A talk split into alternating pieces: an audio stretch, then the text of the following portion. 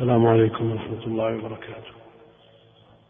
هذا يقول أثر ابن مسعود رضي الله عنه من أراد أن ينظر إلى وصية محمد صلى الله عليه وسلم التي عليها خاتمه سأل أو سئل لأن كتابتها سئل بعض الإخوة عن صحة هذا الأثر في الدرس فبحثت عنه بالاستعانة ببعض الأخوة فكانت نتيجة البحث ما يلي.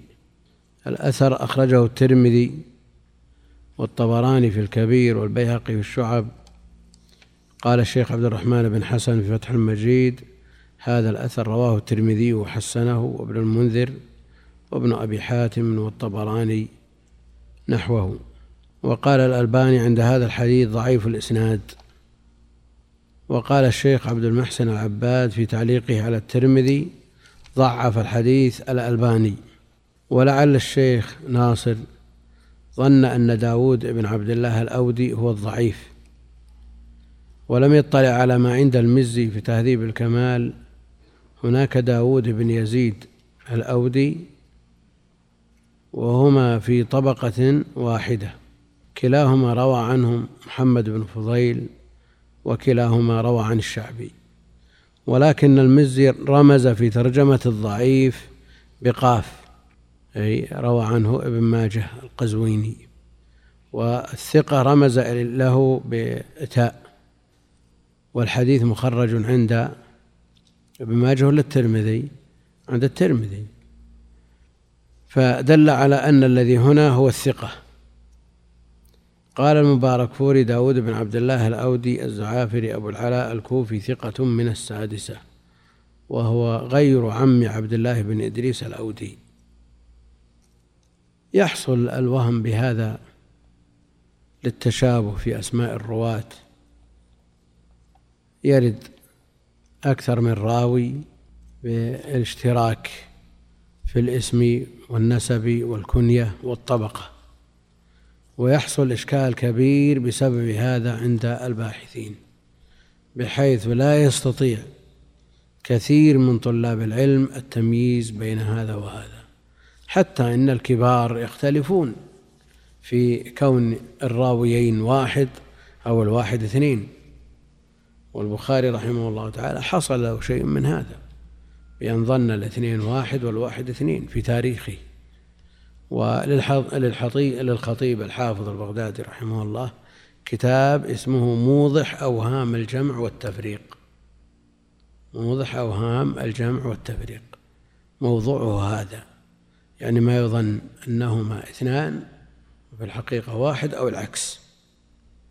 ويحصل مثل هذا إذا تشابهت الرواة وتقاربوا في السن اشتركوا في الأخذ عن الشيوخ واشترك عنهم التلاميذ يحصل مثل هذا مثل داود بن يزيد الأودي هنا.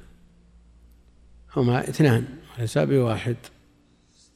لكن ما الذي يفصل إذا لم نستطع أن نحدد من جهة الطبقة ولا من جهة الشيوخ ولا من جهة التلاميذ؟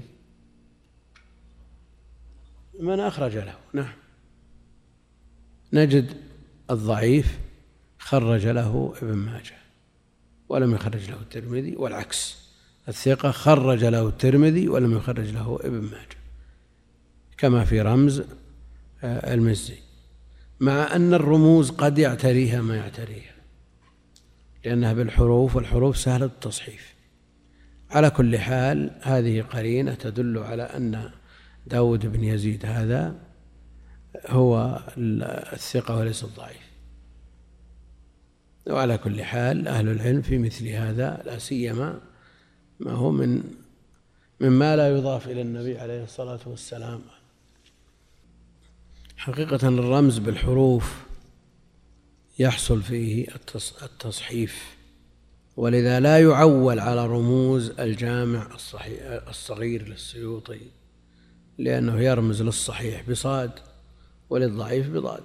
ما, ما لا فرق بينهما إلا هذه النقطة. والمهمل يعتريه ما يعتريه كما أن المعجم يعتريه ما يعتريه. فمع الوقت تتأثر الورق ويكثر فيها السواد وقد تأتي حشرة أو شيء من هذا فتؤثر في الحرف.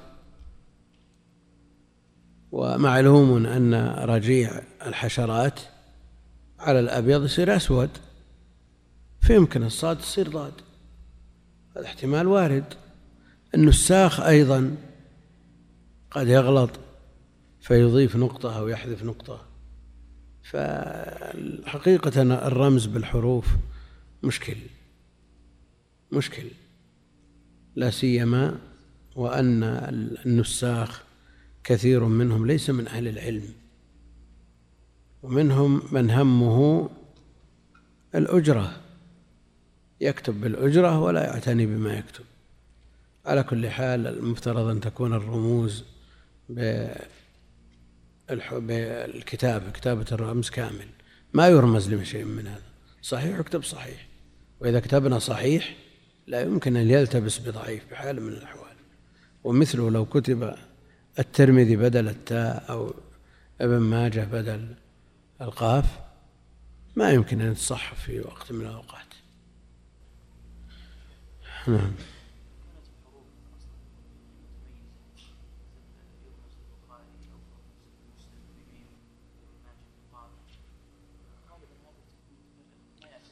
إيه متميزة لكن القاف والتاء عند بعض النساخ ترى قريبة من بعض.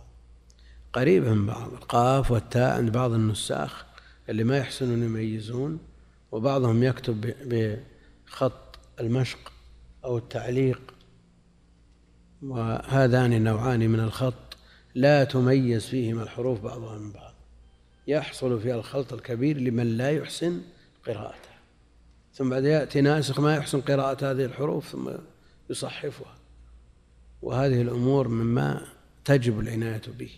لأن يترتب عليه إثبات كلام بصحة نسبته إلى النبي عليه الصلاة والسلام أو نافي كلام صحيح. وهنا الرمز بالقاف يدل على أنه آه، على أن الضعيف خرج له ابن ماجه دون الترمذي والثقة خرج له الترمذي دون ابن ماجه والحديث مخرج عند الترمذي إذن الراوي هو الثقة وليس الضعيف. والمكثر مثل الشيخ رحمة الله عليه الألباني لا بد أن يقع في كلامه ما يقع.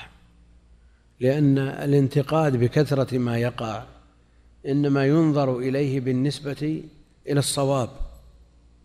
الخطأ عند أهل الحديث إنما ينسب إلى الصواب. فالمكثر يغتفر له أكثر مما يغتفر للمقل. أكثر مما يغتفر للمقل. وتجد إنسان له أعمال كثيرة وجهود ظاهرة قاصرة ومتعدية ويحفظ عليها أخطاء. تجد بعض الناس ما حفظ عليها أخطاء لماذا؟ لأن ما له جهود. فهل يقال أن هذا أفضل من هذا؟ كونه يقع في كلام الشيخ مثل هذا الخلط. وإن كان الشيخ معروف بالتحري والتثبت والدقة لكن لا بد أن يقع. ولا عصمة إلا للرسول عليه الصلاة والسلام. أما من عداه فالخطأ متوقع. فالخطأ منه متوقع وكفى المرء نبلا أن تعد معايبه. يعني ما يقال والله أن الشيخ غلط لماذا ما رجع إلى تهذيب الكمال؟ كم من راو تكلم فيه الشيخ؟ وكم من حديث حكم عليه الشيخ ودرس إسناده؟ وتكلموا في راو من الرواة أنه أخطأ في سبع ما يروي. في سبع ما يروي. بعض الناس يقال كثير الخطأ وما أخطأ إلا في خمسة أحاديث. لماذا؟ لأن جميع مروياته لا تصل إلى العشرة لكن بعضهم يخطئ في مئة حديث لكن تغتفر باعتبار أنه روى ألوف من الأحاديث. يعني هذا مضطرد في جميع الأعمال. تجد بعض الناس يقول والله الشيخ الفلاني أخطأ في الفتوى كذا ويشنع عليه. يا أخي شوف انظر إلى ألوف الفتاوى التي أخطأ فيها وفلان ما حفظ عليه خطأ. طيب كم أخطأ؟ ومثله في الشفاعات. يقال والله فلان شفع لفلان وهو ما يستحق. الشيخ فلان ما يتثبت. طيب أخطأ في واحد شفع لألوف وفلان ما يخطئ. فلان أبدا صاحب تحري وكذا. لكن إذا بحثت إذا ما شفع لأحد أبدا. كيف يخطئ وما فعل؟ مثل هذه المسائل لأنه قد يقال أن الشيخ لماذا ما رجع إلى المزي؟ هذا واضح الرمز رمز لهذا ورمز لهذا. لكن هذا صحيح أنه ما يستدل به على المراد لكن ما يلزم أن يكون الإنسان على ذكر من كل شيء لأن الإحاطة بكل شيء مستحيلة ممتنعة. بسم الله الرحمن الرحيم. الحمد لله رب العالمين وصلى الله وسلم وبارك على نبينا محمد وآله وصحبه أجمعين. اللهم اغفر لشيخنا والحاضرين والسامعين برحمتك يا أرحم الراحمين. قال الإمام المؤلف المجدد رحمه الله تعالى باب الدعاء إلى شهادة أن لا إله إلا الله وقول الله تعالى قل هذه سبيلي أدعو إلى الله على بصيرة أنا ومن اتبعني.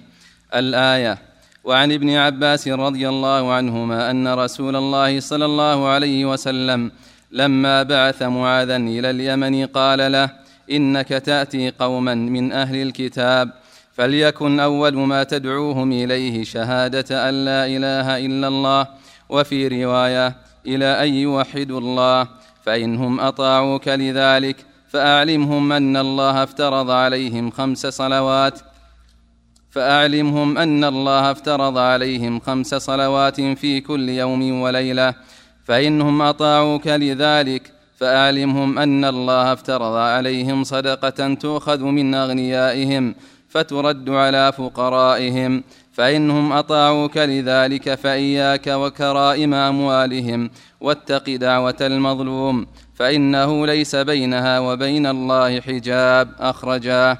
ولهما عن سهل بن سعد رضي الله عنه أن رسول الله صلى الله عليه وسلم قال يوم خيبر لاعطين الراية غدا رجلا يحب الله ورسوله ويحبه الله ورسوله يفتح الله على يديه فبات الناس يدوكون ليلتهم أيهم يعطاها فلما أصبحوا غدوا على رسول الله صلى الله عليه وسلم كلهم يرجو أن يعطاها فقال أين علي بن أبي طالب؟ فقال أين علي بن أبي طالب فقيل هو يشتكي عينيه فأرسلوا إليه فأتي به فبصق في عينيه ودعا له فبرأ كأن لم يكن به وجع وأعطاه الراية فقال انفذ على رسلك حتى تنزل بساحتهم ثم ادعهم إلى الإسلام وأخبرهم بما يجب عليهم من حق الله تعالى فيه فوالله لأن يهدي الله بك رجلا واحدا. فوالله لأن يهدي الله بك رجلا واحدا خير لك من حمر النعم. يدوكون أن يخوضون. سائل. فيه مسائل. الأولى أن أن الدعوة إلى الله طريق من اتبع رسول الله صلى الله عليه وسلم. الثانية التنبيه على الإخلاص. لأن كثيرا من الناس لو دعا إلى الحق فهو يدعو إلى نفسه. الثالثة أن البصيرة من الفرائض. الرابعة من دلائل حسن التوحيد كونه تنزيها لله تعالى عن المسبة. الخامسة أن من قبح الشرك كونه مسبة لله.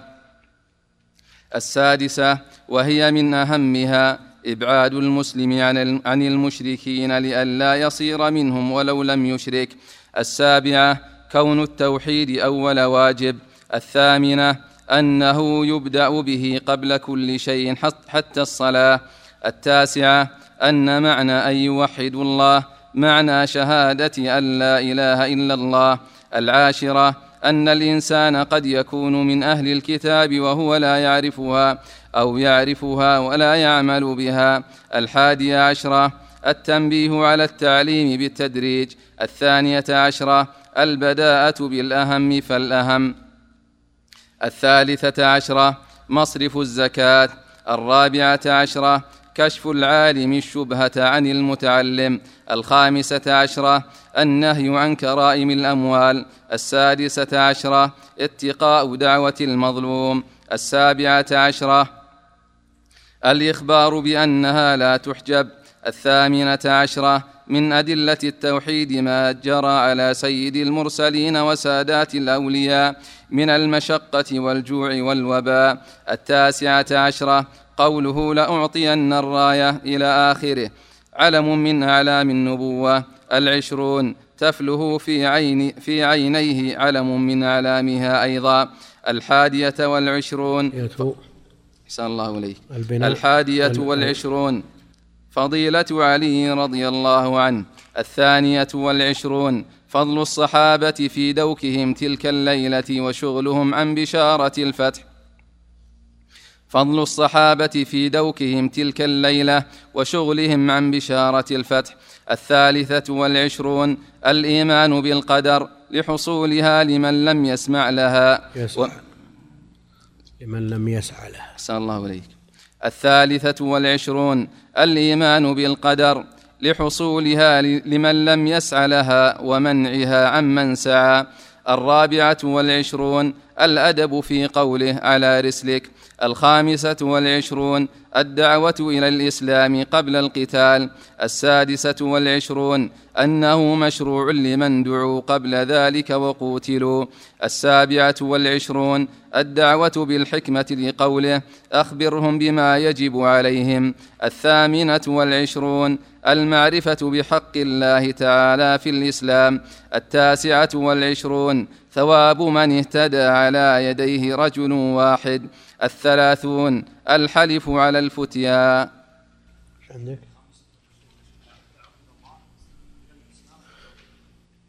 الخامس والعشرون الدعوة إلى الإسلام قبل القتال.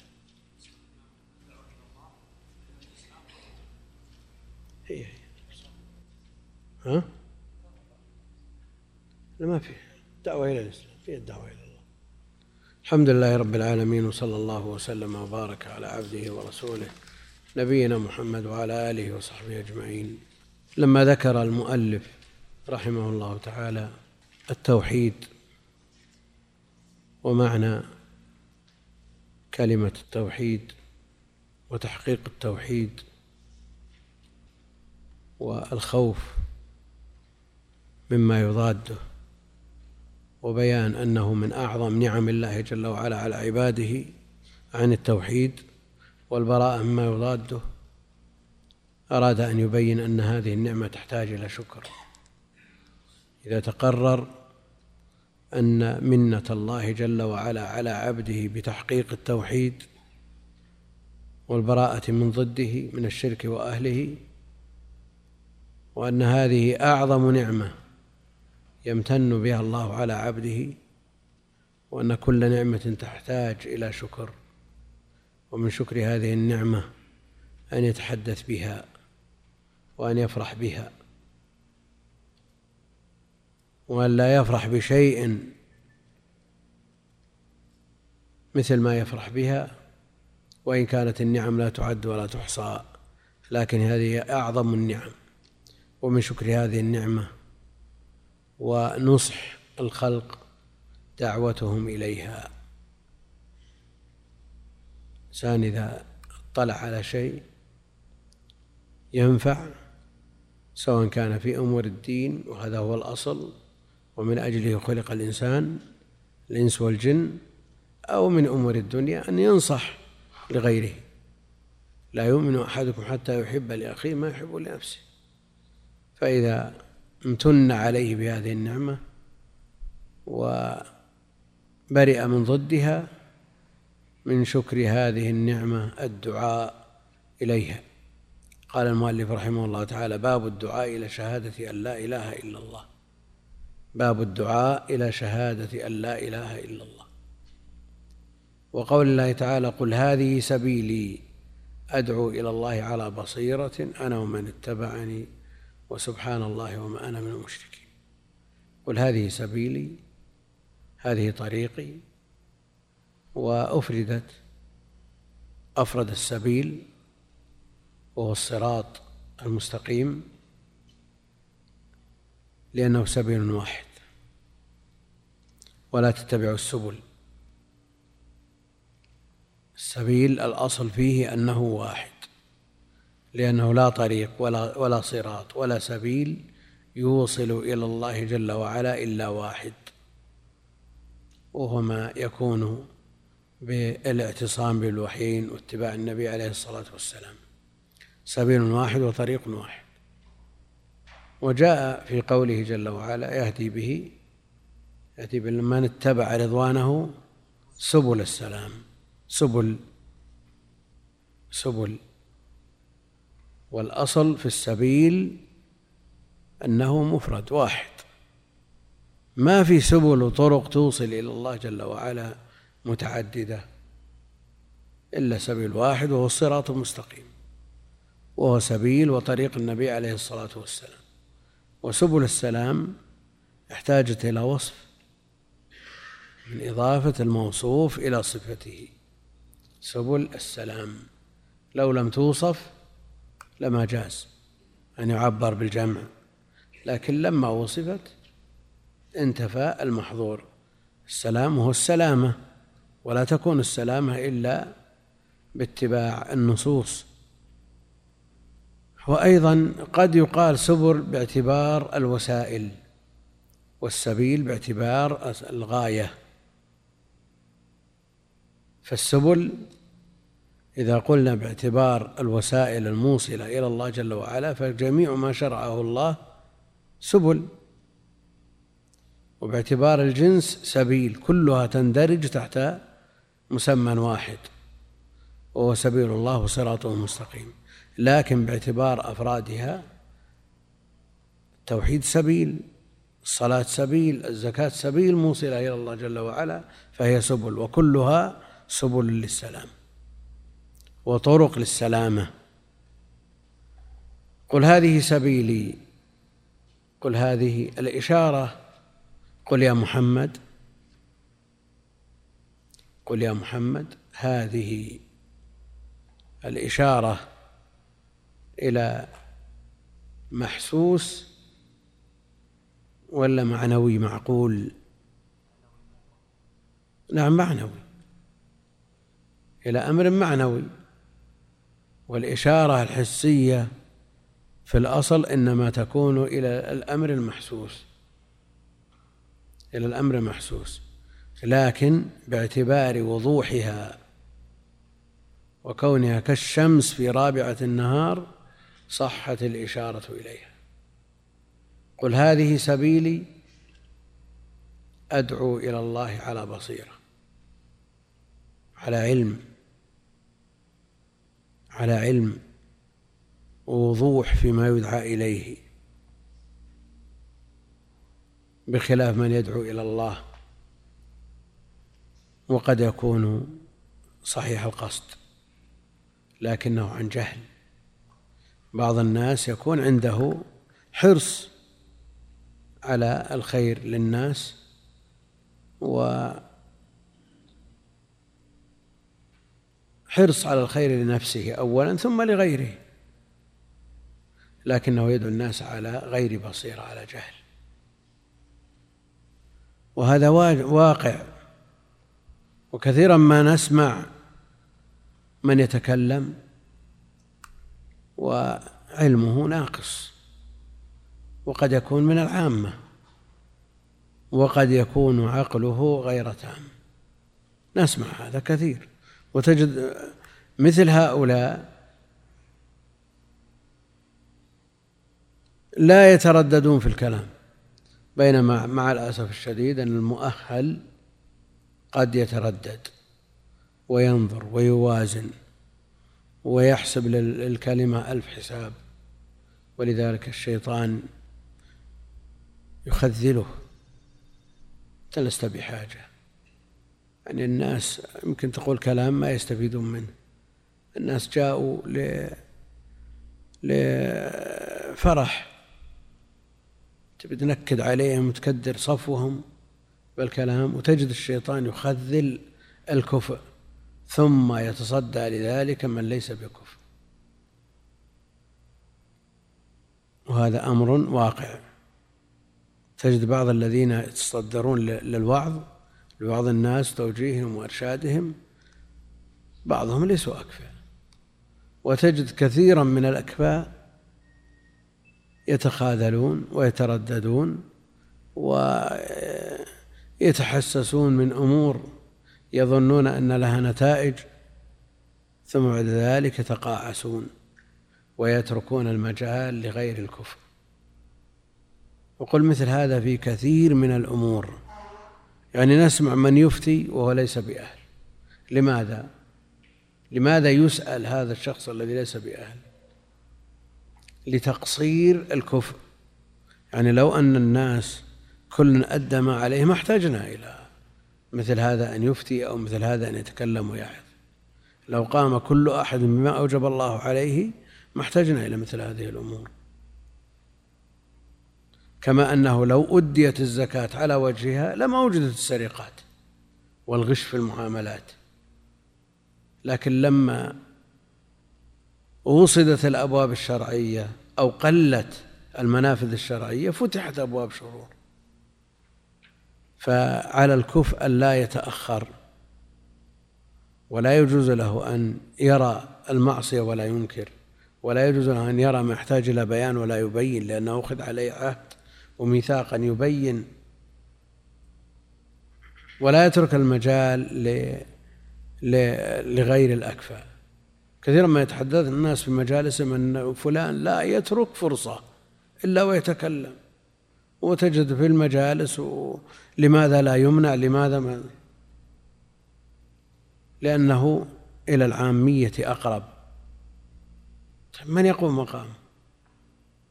هؤلاء الذين يتكلمون ما عرفوا بشيء.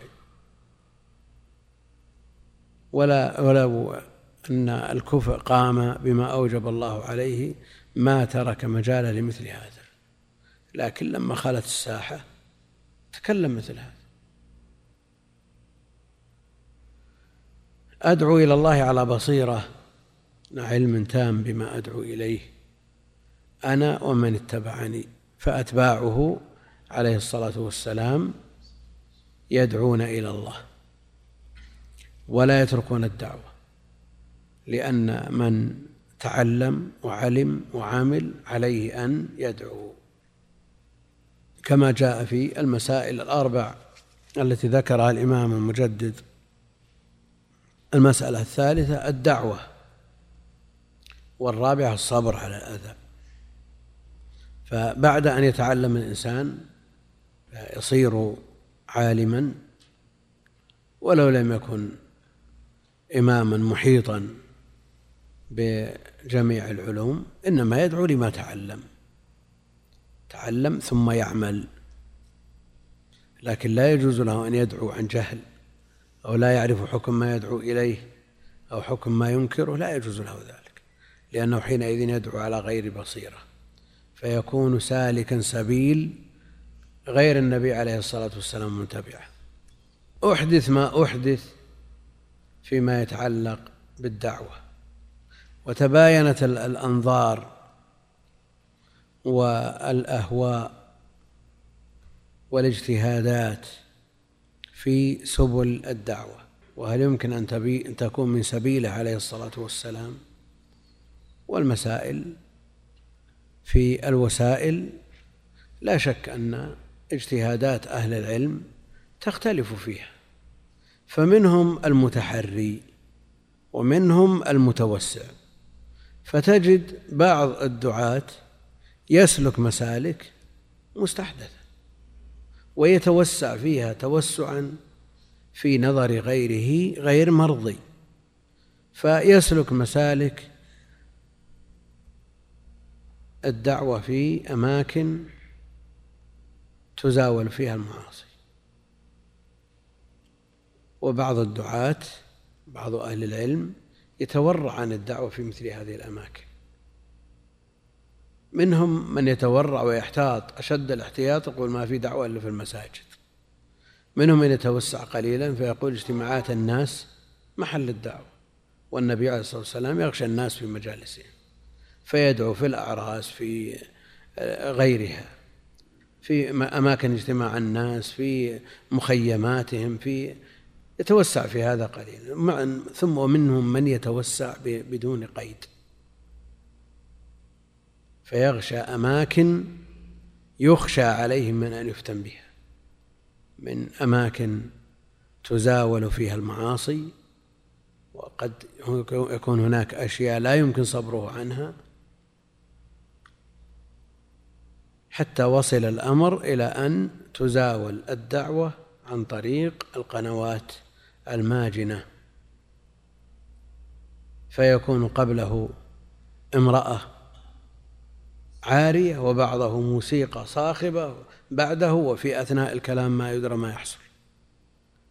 ويقول يعني على حسب اجتهاده أنه يدعو من خلال هذه القناة التي يراها شريحة كبيرة من الناس. وإذا تكلمنا في المساجد هؤلاء ما يحضرون الصلاة. وإذا تكلمنا في الخطب في الجمعة قالوا هذا ما يحضرون الصلاة. وإذا تكلمنا في القنوات المحافظة هؤلاء ما يشاهدون القنوات المحافظة. تكلمنا من خلال إذاعة القرآن يقول ما يستمعون لإذاعة القرآن. فنغشى هؤلاء ونغزوهم في قعر بيوتهم من خلال هذه القنوات. وليعلم أن الدعوة مما يطلب بها ويرجى ما عند الله جل وعلا. كما قال عمر بن الخطاب رضي الله عنه ما عند الله لا ينال بسخطه ما عند الله لا ينال بسخطه فمثل هذه الأمور حقيقة التوسع فيها غير مرضي. توسع من غير قيد ولا شرط. وأيضا الإحجام وعدم الإقدام. إلى حد يصل إلى أن الإنسان لا يتكلم خشية أن يقع في أمر لا أصل له شرعا خشية أن يقع. وأدركنا من يتورع عن مكبر الصوت. من يتكلم يخطب في الجمعة والناس ما يسمعون. لماذا؟ لأن المكبر محدث. هؤلاء لهم اجتهادهم. نعرفهم في علم وعمل لكن المسألة اجتهادية ومصلحتها ظاهرة. مصلحتها ظاهرة. يعني بعض من يحضر الدرس ما يسمع إلا من خلال المكبر. لهذا لا يستعمل المكبر يقول المكبر محدث وأنا أستعمله في عبادة والمحدثات في الدين بدعة. هذا له وجهة نظر ولا يثرب عليه وهذا لا شك أنه من أهل الاحتياط لكن ينظر إلى الدافع إلى ذلك. هل هو في قرارة نفسه؟ هذا هو السبب أو هناك سبب آخر؟ المقصود أن الأمور بمقاصدها. فإذا قال مثل هذا الكلام وأدركنا من قال مثل هذا الكلام ومات على ذلك رحمة الله عليه لكن يبقى أن المسألة ظاهرة وأن الكلام لا يصل إلا بواسطة هذه المكبرات وتأخذ حكم المستملي. حكمها حكم المستملي. إيش المستملي؟ المستملي هو الذي يبلغ كلام الشيخ. هو الذي يبلغ كلام الشيخ. تكثر الجموع عند بعض المحدثين بحيث لا يستطيع إسماع ولا واحد بالمئة منهم. يعني يحضر عشرة آلاف عشرين ألف عند بعض المحدثين. اتخذوا المستملين. يعني هنا بعد خمسة صفوف واحد وبعد عشرة واحد وعن يمين واحد وهكذا إلى عشرة مستملين أو عشرين. وكل يسمع الأول يسمع من الشيخ فيبلغ ثم الذي بعده يسمع ممن يسمع منه فيبلغ. هذه الآن انحلت وظيفة المستملي انحلت بمكبر الصوت. ولذلك الآن يزاولها أهل العلم من غير نكير بينهم من غير نكير. فالاحتياط الزائد الذي يوقع في شيء من الحرج الكبير مثل هذا يعني لو تجاوزه الإنسان لكن لا يتوسع توسع بحيث لا يتردد في شيء عليه أن يتحسس وعليه أن يتردد في أول الأمر ولا يقدم على شيء إلا بعد بينة. بعض العلماء قد يتورع عن شيء قد يتورع بنفسه.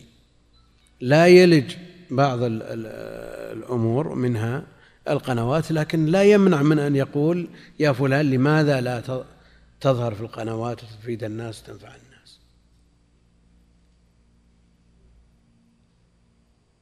يوجد هذا. هل هذا اضطراب في المنهج؟ يعني عرف عن الشيخ رحمه الله ابن باز أنه آه، قد يقول لبعض الناس أنت من خلال التلفزيون آه، انفع الناس لكن لماذا تطلع يا شيخ؟ الشيخ خير لهذا نقول أن هنا علماء كبار يحتج الناس بهم.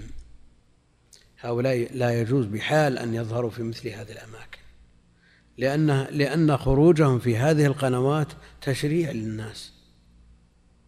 لكن يبقى أنه من يسقط الواجب على حد فتوى من أفتى بذلك أنا لا أقول بهذا ولا أتوسع بهذا إطلاقا لا لنفسي ولا لغيري. لكن على قول من يقول بهذا يقول أن أن الحجة تبلغ الناس من خلال بعض طلاب العلم الذين لا يحتج بهم في استحلال هذه القنوات. يبقى أن الكبار الذين يحتج بهم وهم قدوات بالنسبة للناس لا يخرجون بحال. وطلاب العلم بعض طلاب العلم الذين ليسوا بقدوات ما يمكن أن تدخل قناة لأن فلان الشاب ظهر فيها. لكن فلان الكبير ما ظهر. لكن لو ظهر هذا الكبير تجد شريحة من الناس اقتدت به واشترت هذه القناة وأدخلوها في بيوتهم وعند محارمهم. ومثل قناة المجد الآن كثير من الناس تحرج منها في أول الأمر ثم بدأوا كل ما رأوا عالم اقتدى به الناس. إلى أن خرج واحد من من أهل التحري والتثبت صار حجة لبقية طلاب العلم. فمثل هذا على الإنسان أن يحتاط لنفسه لأنه قدوة. العالم قدوة وليحسب لقوله وفعله الحساب الدقيق بحيث لا يزج بالناس في هذه الأمور لأن فلانا آه، خرج في هذه القناة وقد عرف بالتحري والتثبت ومن بقايا السلف وكذا إلى آخره. ثم يبقى على الدور الأفراد. العبرة بالحق والدليل. ومن معه الدليل. حتى لو خرج من خرج عليك أن تتثبت وتحرى وتنظر في المفاسد والمصالح ورجحان المفاسد ورجحان المصالح. قواعد شرعية تضبط الأمور كلها ولو خرج من خرج فيها. فالمقصود أن هذه السبل وهذه الوسائل على الإنسان أن يتحرى لأنه يرجو ما عند الله ويزاوي العبادة والعبادة الأصل فيها أنها توقيفية. الأصل فيها أنها توقيفية. لكن إذا رجحت المصلحة وغمرت المفسدة قد يكون للاجتهاد مجال نعم.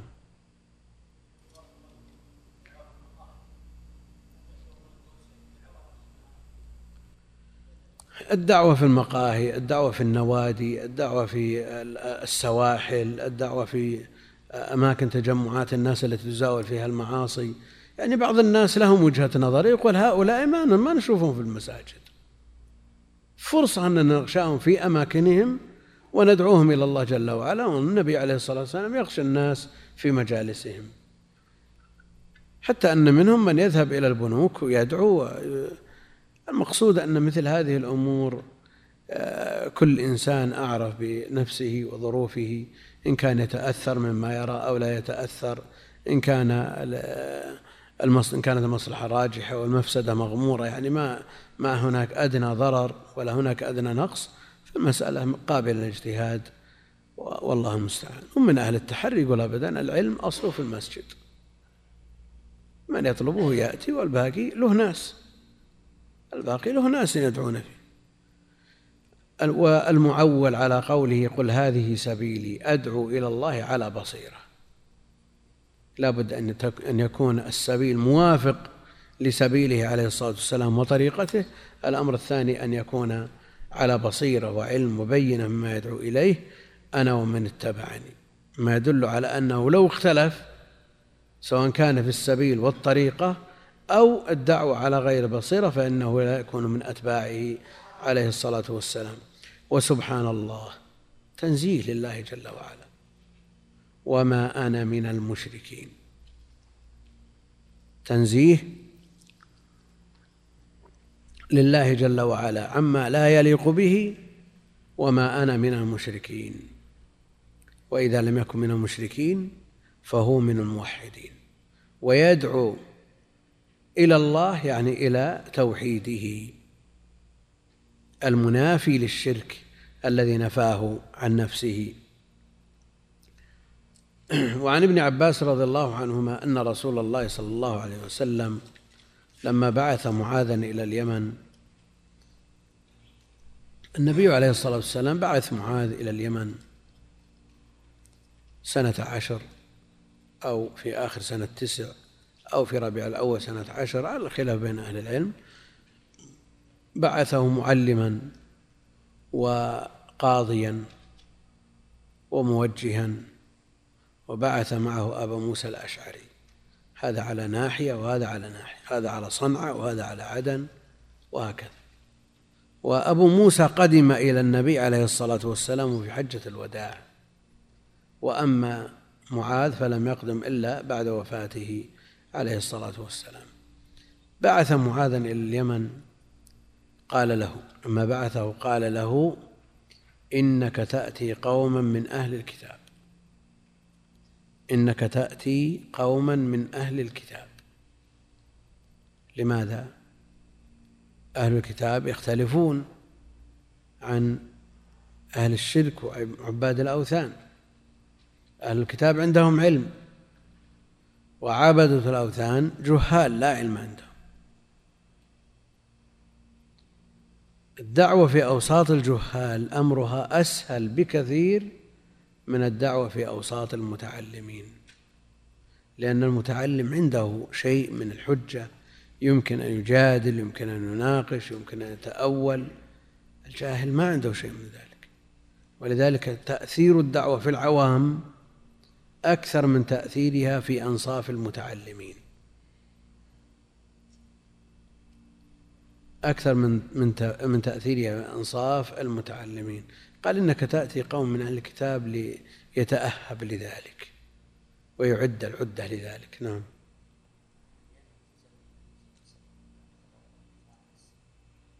الحكم لكن الغالب السكان يهود ونصارى غالب السكان لليهود والنصارى. إنك تأتي قوم من أهل الكتاب يعني من اليهود والنصارى والمراد بالكتاب الجنس التوراة والإنجيل. وأهل الكتاب يختلف حكمهم عن أحكام المشركين. يختلف حكمهم عن أحكام المشركين فلهم أحكام تخصهم. الكتاب له حكم. والمشرك له حكم. والخلاف بين أهل العلم في إطلاق الشرك على أهل الكتاب. هل يقال هم مشركون أو يقال فيهم شرك؟ فرق بين أن يقال الإنسان مشرك أو فيه شرك. وهم يدعون مع الله غيره. فاليهود تدعو عزير يزعمون أنه ابن الله. والنصارى يدعون المسيح وأمه ويقولون بالتثليث هذا لا شك أنه شرك. شرك أكبر. لكن هل يقال هم مشركون؟ أو أهل كتاب ليسوا بمشركين وفيهم شرك. يعني فرق أن يقال فلان جاهلي أو فيه جاهلية. وفرق بين أن يقال فلان منافق أو يقال فيه نفاق. ابن رجب رحمه الله تعالى يقرر أن أهل الكتاب ليسوا بمشركين وإنما فيهم شرك. هم كفار بالإجماع. لا يقال أن هذا يهون من شأنهم أو أنهم يمكن أن يقبلوا في حظيرة الناجين يوم القيامة. لا هم كفار بالإجماع. ومن شك في كفرهم يقول أهل العلم كفر إجماعا. هذا ما عندنا في شك ولا أدنى تردد لكن إطلاق لفظ الشرك. إطلاق لفظ الشرك. هل يقال هم مشركون أو فيهم شرك؟ الذي قرره الحافظ بن حجر في شرح البخاري أنهم فيهم شرك. ولا يقال مشركون ولذلك لا يحتاج لا يحتاج إلى استثناء أو تخصيص نسائهم أو نكاح نسائهم من تحريم نساء المشركات لأن لسنا من المشركات يعني ما نحتاج إلى مخصص. وإن كان المخصص موجود. نعم. كيف؟ لا قل كفرهم. ها؟ إيه.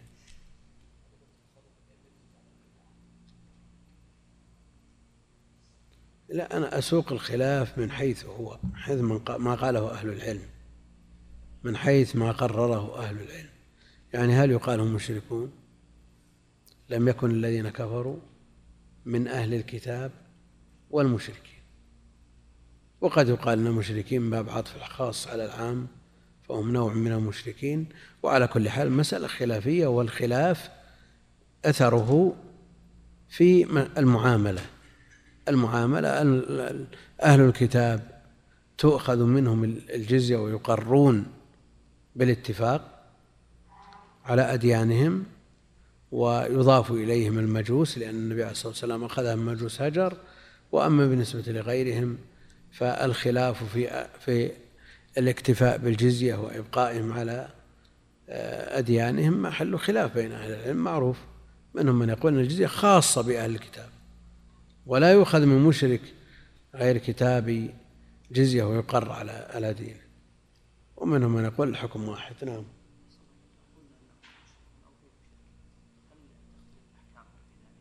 بالنسبة لإقرارهم على أديانهم في الخلاف المعروف وبالنسبة لنكاح نسائهم وأكل طعامهم.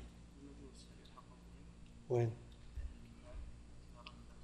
بالنسبة للجزية نعم. بالنسبة للجزية أخذ النبي عليه الصلاة والسلام جزية من مجلس هجر لكن نكاح نسائهم لا. ما يمكن ولا أكل طعامه. لا نكاح نسائهم ولا أكل طعامهم بالنسبة للمجوس وإن ألحقوا بهم في أخذ الجزية منهم. نعم.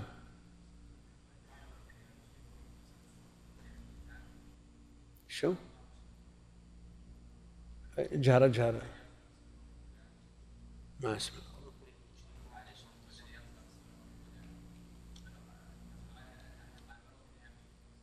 طيب. يعني هل ولو كره المشركون يعني أهل الكتاب أو المشركون عبدة الأوثان؟ ها؟ على كل حال مسألة مثل ما ذكرنا والخلاف المرتب على ذلك في أفراد منصوص عليها بأدلة خاصة.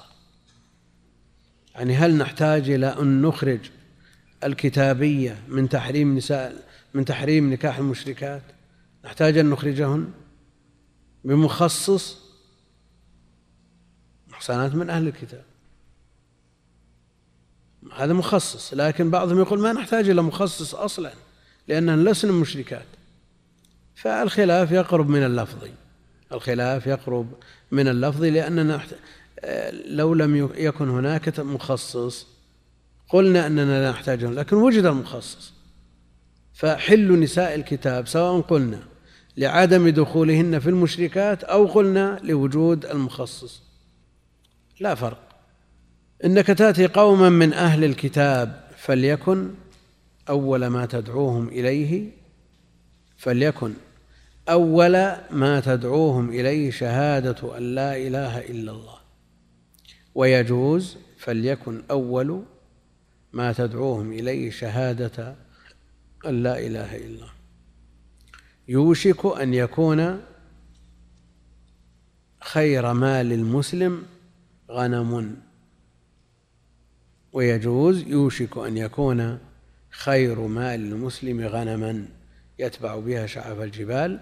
وهنا يجوز أن تكون أول اسم يكن وخبرها شهادة. ويجوز أن يكون أول خبر مقدم واسمها شهادته لكن ما الفرق بين كون أول مبتدأ وبين كونها خبر؟ يعني هل نقول أن التقديم والتأخير يدل على الحصر يفيد الحصر إن قدمنا الخبر على المبتدأ؟ الأصل أن الذي يفيد الحصر تقديم المعمول على العامل. تقديم المعمول على العامل. وهل الخبر معمول للمبتدأ؟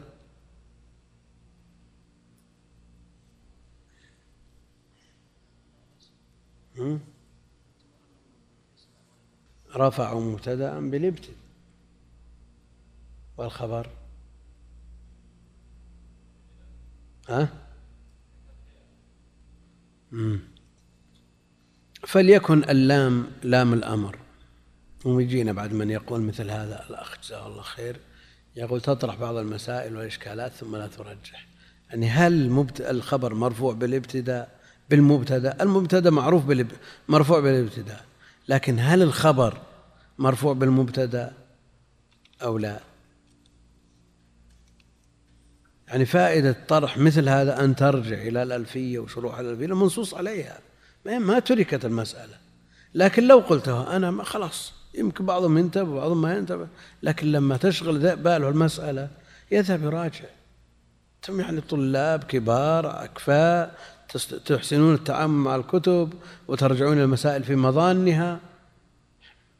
ما يحتاج أن تلقن كل شيء. المقصود أن اللام هنا لام الأمر. فليكن.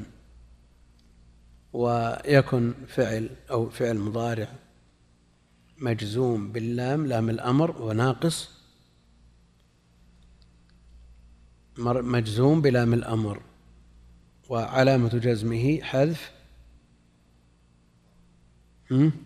أو السكون السكون. وحذف الواو من أجل التقاء الساكنين.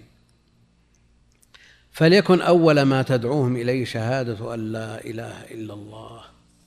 وهنا يقول باب الدعاء إلى شهادة أن لا إله إلا الله. وهذا هو الشاهد من الحديث للترجمة. والمناسبة بينهما ظاهرة. المناسبة بينهما ظاهرة. لأن الترجمة باب الدعاء إلى شهادة أن لا إله إلا الله. وهنا يقول فليكن أول ما تدعوهم إليه شهادة أن لا إله إلا الله. مطابقة. وفي رواية إلى أن يوحدوا الله. والرواية موافقة لشهادة لا إله لأن توحيد الله لا يكون إلا بلا إله إلا الله بنفي جميع ما يعبد من دون الله وإثبات العبادة لله وحده لا شريك له. إلى أن يوحدوا الله. الحديث واحد. يعني هل قاله النبي عليه الصلاة والسلام لمعاذ مرتين ولا مرة واحدة؟ مرة واحدة. كيف مرة؟ وكلاهما في صحيح البخاري. مرة يقول الراوي فليكن أول ما تدعوهم إليه شهادة أن لا إله إلا الله. وفي رواية أخرى يقول إلا أن يوحدوا الله. الرواية بالمعنى. والرواية بالمعنى جائزة عند جمهور أهل العلم بشروطها. من عالم بمدلولات الألفاظ وما يحيل المعاني. تجوز الرواية بالمعنى عند الجمهور؟ خلافا لمن منعها كابن سيرين. الدعوة إلى شهادة أن لا إله إلا الله لا شك أنها هي الغاية التي عندها يكف عن القتال.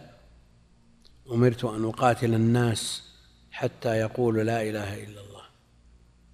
والشهادة لا بد أن تكون على يقين ومعرفة.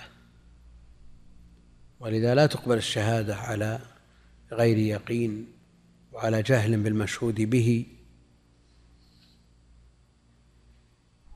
وأن تكون عن اعتقاد قلب وجزم لا شك فيها ولا تردد. وأن تكون ملفوظا بها.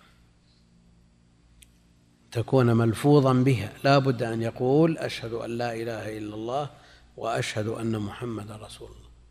أمرت أن أقاتل الناس حتى يشهدوا أن لا إله إلا الله وأن محمدا رسول الله.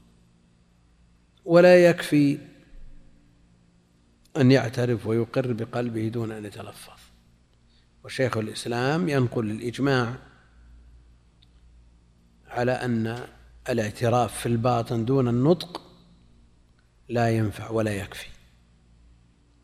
أما بالنسبة لأحكام الدنيا فهذا محل إجماع. هذا محل إجماع. لكن إذا عرف الله جل وعلا واعتقد أنه الإله المعبود وحده لا شريك له ووقر الإيمان في قلبه لكنه مع تمكنه من النطق أما إذا لم يتمكن من النطق هذا شيء معروف. مع تمكنه من النطق محل خلاف بين أهل العلم. نعم. كيف؟ إيه لكنه مات على ملة عبد المطلب. يعني ما نفى ما عدا. عرف أن دين محمد من خير أديان البرية دينا. يعرف أنه من خير الأديان لكن ما ما اعتنق. ولا ولا اعترف به لا باطنا ولا ظاهرا هو مات على ملة عبد المطلب. لكن لو تصورنا وهذه مسألة واقعة. يعني سئلنا عنها. طالب افريقي يقول لي زميل نصراني اقتنع بالإسلام وقر الإيمان في قلبه. لكن آه، حرم. قال له زميله نذهب إلى الشيخ الفلاني لتسلم على يديه ويلقنك الشهادة. فذهبوا إلى الشيخ قال الآن باقي على صلاة الظهر ربع ساعة.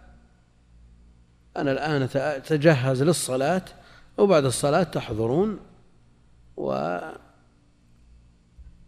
الشهادة. يقول خرجنا من بيت الشيخ فإذا هناك تبادل إطلاق النار فقتل الرجل. قلت هل سمعته يتلفظ بأشهد أن لا إله إلا الله وأن محمد رسول الله؟ قال لا ما تلفظ. ترك حتى يصلي الشيخ ثم يلقنه. قالت كافر مات نصراني نسأل الله هذا في أحكام الدنيا وأما في الآخرة. يتولاه الله جل وعلا. جاء عازم على الإسلام. عازم لا شك ولا متردد جاء ليلقن فيتلقن. هم هذا لو لو أن الشيخ لقنه الشهادة ما تحتاج ولا دقيقة. وعلمه الوضوء وذهب به معه الباقي يقول ربع ساعة. حتى ولو كانت الصلاة تقام يمضي في وقت. لو كانت الصلاة تقام يلقنه الشهادة ويعلمه الوضوء أو يتوضأ أمامه ويصنع مثل ما يصنع ويذهبون يصلون سويا. لكنه الحرمان. نسأل الله العافية. شهادة أن لا إله إلا الله في رواية لا يوحد الله. هذه أعظم المطالب. وكل مسائل الدين تابعة للشهادة لا تصح إلا بها. أهل العلم يقولون إن صلى فمسلم حكما. ما سمعناه يتلفظ بالشهادة لكنه صلى مع المسلمين. قالوا مسلم حكما. الرسول عليه الصلاة والسلام يقول أمرت أن أقاتل الناس حتى يشهدوا أن لا إله إلا الله وأن محمدا رسول الله ويقيموا الصلاة ويؤتوا الزكاة. هذا عرفناه مشرك. من قوم مشركين رأيناه يصلي. هل نقول لا تقبل منه الصلاة حتى نسمعه يشهد أن لا إله إلا الله؟ على مقتضى الحديث الحديث فيه ترتيب. الحديث فيه ترتيب. لا الفقهاء يقولون إن صلى فمسلم حكما. فمعناه أنه يكف عنه إذا يصلي ونهيت عن قتل المصلين. وذلكم لأن الصلاة تتضمن الشهادة. الصلاة تتضمن الشهادة نعم. لكن الغير إذا ما سمعوا شلون يحكمون عليه؟ يقدرون يحكمون عليه حتى يسمع يعني لو اكتفى بقوله هو مسلم اشهد ان لا إله إلا الله؟ قال لا لكن أنا مسلم. رفض أن ينطق بالشهادة وقال مسلم أذن توضأ وراح وصلى. يكفي ولا ما يكفي؟ ها؟ لكنه صلى. مسلم حكما لكن مقتضى كوني مسلم حكما أننا نكف عن قتله. نعم. الصلاة ما فيها شهادة. إيه؟ الحديث مرتب وليكن أول ما تدعوهم إلى شهادة أن لا إله إلا الله ثم بعد ذلك الصلاة ثم الزكاة. وأمرت أن أقاتل الناس حتى يقولوا أن يشهدوا أن لا إله إلا الله وأن محمد رسول الله ويقيم الصلاة ويؤتي الزكاة. هذه أمور مرتب بعضها على بعض فالصلاة لا تصح إلا بعد الشهادة. يعني الصلاة لا تصح إلا بعد الدخول في الإسلام. والعبادات كلها لو زكى ولم يدخل الإسلام ما قبل. صام ولم يدخل الإسلام لم يقبل. ولا يعني أنهم غير مخاطبين بالفروع. الكفار غير مخاطبين على ما سيأتي هم مخاطبون. نعم.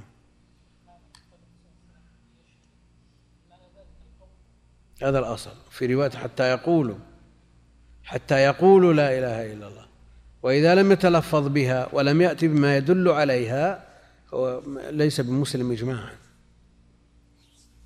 إذا لم يتلفظ بها. لكن إن صلى ونحن ما سمعناه يتلفظ بها هو مسلم حكما عند أهل العلم. بمعنى أنه لو صلى ثم أتى بناقض يكون مرتد.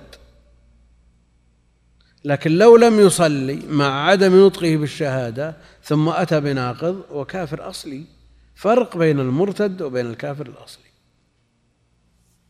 ولذلك بعضهم يقول الحديث فيه ترتيب أمور بعضها على بعض. شهادة فليكن أول ما تدعوهم إلى شهادة لا إله إلا الله وفي رواية الله يوحد الله ثم فإنهم أطاعوك لذلك فأعلمهم أن الله قد افترض عليهم خمس صلوات في اليوم والليلة فإن أطاعوك لذلك فأعلمهم أن الله قد افترض عليهم. منهم من يقول بهذا الترتيب على هذا المنهج هذه السبيل في الدعوة. أعلمهم أولا أدعهم إلى شهادة أن لا إله إلا الله وأن محمد رسول الله. فإن أم فإنهم أطاعوك لذلك فأعلمهم أن الله قد افترض عليهم خمس صلوات في كل يوم وليلة فإنهم أطاعوك. يعني على الترتيب. وبعضهم يقول لا أخبره بشرائع الإسلام جملة لأنه قد يكون في شرائع الإسلام ما لا يقبله أو ما لا يطيقه بل يرفضه. ثم بعد ذلك إذا دخل في الإسلام ثم امتنع فإنه حينئذ يحكم عليه بالردة. يقول يترك كافر أصلي أفضل من أن يكون مرتد. هذا بعضهم يقول كذا. من أهل العلم من يقول به. بعضهم يقول أخبره بالشرائع. يعني هل من غشه أن ندخله في الإسلام ولا نخبره بما يقتضي الحكم عليه بالردة؟ أو أن نقول هذا المنهج النبوي؟ قال لمعاذ افعل كذا. وهل يمكن أن يكون هذا محل تردد؟ مع أن النص صحيح وصريح في الترتيب. نعم. كيف؟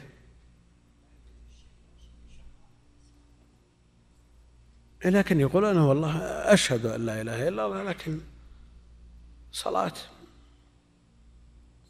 أو أو أي ناقض من النواقض؟ أي ناقض من النواقض؟ هل نخبره بشرائع الإسلام بحيث يدخل في الإسلام على بينة؟ يعني الآن يوجد من يتلفظ بالشهادة ثم من الغد بعد غد يرتد. لأنه عرف شيء يقول ما أتحمل هنا. ولو كان ما لا يتحمله لا يقتضي الردة. يعني فرق بين أن يرجع عن الإسلام لأنه رأى ما لا يحتمله ولو لم يحكم بسببه عليه بالردة وبين أن يرتكب ما يرتد بسببه. نعم. لأن بعضهم رجع لما قيل له اختتن. اختتن؟ قال خلاص هونا.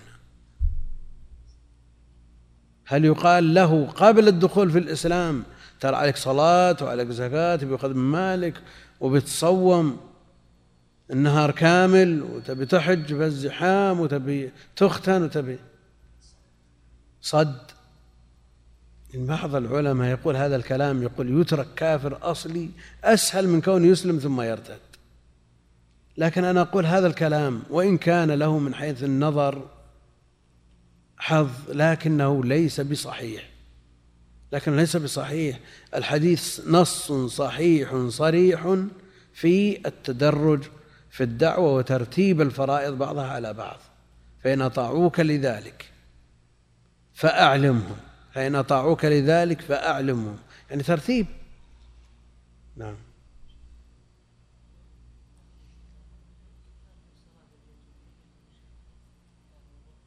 إذا حكمنا بكفره فعليه أن يغتسل ويدخل الإسلام من شك إذا حكمنا بكفره نعم.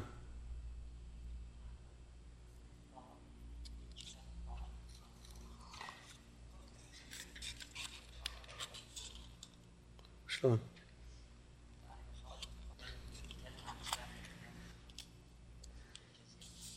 إيه. يعني إنه مقتول مقتول سواء كان كافر أصلي يعني المرتد تقبل منه الجزيه طيب. عند جمع غفير من العلم يقول تقبل منه الجزية. تقبل منه الجزية. ويؤمن لكن من بدل دينه فاقتلوه فرق بينهم. فرق نعم.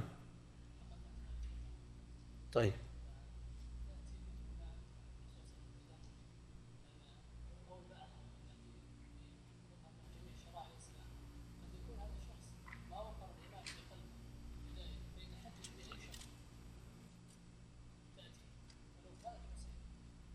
نعم.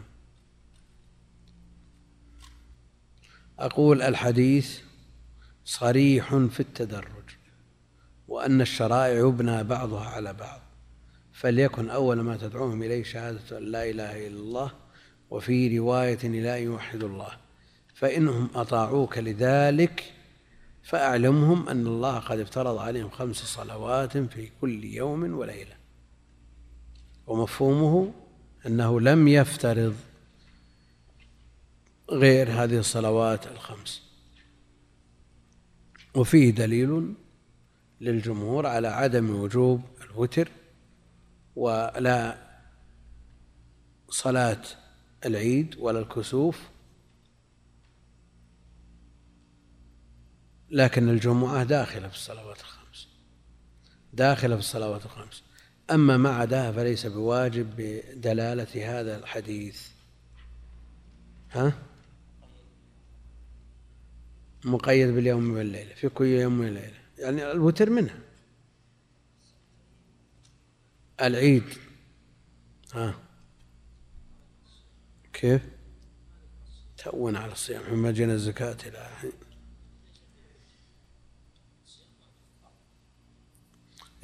يقول إن, إن بعض الصلوات واجبة ولو لم تذكر كما أن الصيام واجب ولو لم يذكر. تريد هذا؟ ها؟ أما ما دل الدليل عليه صراحة بوجوبه من الصلوات أو غيرها فلا إشكال فيه لأنه يكون حينئذ مفهوم الحديث معارض بما هو أقوى منه. وقد يكون لأن الحديث من أواخر في آخر عهده عليه الصلاة والسلام في السنة العاشرة.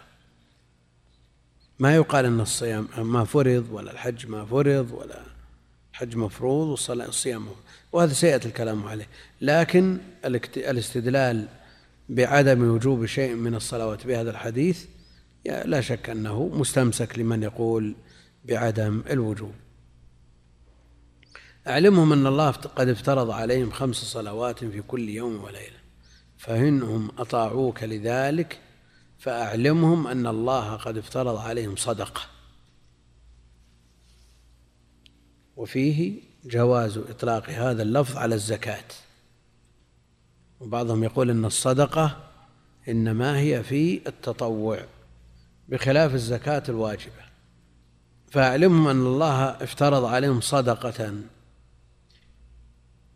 زكاة تؤخذ من أغنيائهم فترد على فقرائهم. تؤخذ من أغنيائهم فترد على فقرائهم. تؤخذ من أغنياء أهل اليمن ترد على فقراء أهل اليمن لأن الخطاب موجه إلى تلك الجهات. موجه إلى معاذ ليعامل تلك الجهات. ويستدل بهذا من يقول بعدم جواز نقل الزكاة. بعدم جواز نقل الزكاة. والذي يقول تؤخذ من أغنيائهم يعني من أغنياء المسلمين ترد في فقرائهم يعني فقراء المسلمين. وليس في تنصيص على الجهة والناحية. وفيه التنصيص على المصرف. وهم الفقراء. وفيه جواز تخصيص بعض المصارف كالفقراء مثلا دون بقية المصارف الثمانية. وأنه لا تلزم أن توزع الزكاة على المصارف كلها. لا تلزم أن توزع الزكاة على جميع المصارف. وإنما يكفي إذا صرفت في مصرف معتبر من المصارف الثمانية. تؤخذ من أغنيائهم فترد على فقرائهم. والأغنياء من يملك النصاب؟ الغني من يملك النصاب. ولو كان في عرف الناس فقيرا. لأنه قد يملك نصاب والنصاب كما هو معلوم من الذهب والفضة والحبوب والثمار وعروض التجارة وغيرها كله وبهيمة الأنعام كل نوع من أنواع المكاسب والتجارات له نصاب محدد في الشرع. فالذي يملك نصاب لكن هذا النصاب حال عليه الحول وهو لا يكفيه. يعني بقي من من راتبك حال عليه الحول من الراتب مبلغ ألفين ريال ثلاثة آلاف. لكن هذه الثلاثة آلاف قد لا تكفيك. نقول أخرج زكاتها أخرج زكاتها ما دام عليه حال عليها الحول وهي نصاب فأكثر عليك أن تخرج زكاتها وتأخذ بقية ما يكفيك من الزكاة. فحينئذ تجب عليه الزكاة ويأخذ من الزكاة. ويكون حينئذ يجتمع فيه الوصفان. غني وفقير. تجي ولا ما تجي؟ أو يقال غني ومسكين. مسكين عنده بعض ما يكفيه والفقير ليس عنده شيء. لا يجتمع النقيضان الفقر والغنى. لا يجتمع. لكن قد يقال إنه غني باعتبار إنه يجب عليه زكاة لأنه يملك أكثر من النصاب. ومسكين بمعنى أنه لا يجد ما يكفيه من النفقة. قد يقول بعضهم أن مثل هذا لا يتصور. مثل هذا لا يتصور. كيف يبي يبقى عنده من راتب العام الماضي؟ ما تجب فيه الزكاة وهو لا يكفيه. ها؟ من المحبوس؟ المال؟ يعني بذمة مفلس. بذمة مفلس. ثم استوفاه يجب عليه زكاته لسنة واحدة وإن لم يكفه نفقة. يعني لك ثلاثة آلاف عند شخص من سنين بذمة هذا الشخص وهو مفلس. نعم ليس بملي ثم أعطاك إياها. ثلاثة آلاف وأنت مصروفك الشهري خمسة آلاف. نقول تزكي هذه الثلاثة آلاف. نعم وتأخذ بقية ما يكفيك من الزكاة. يعني هذا مثل هذا متصور.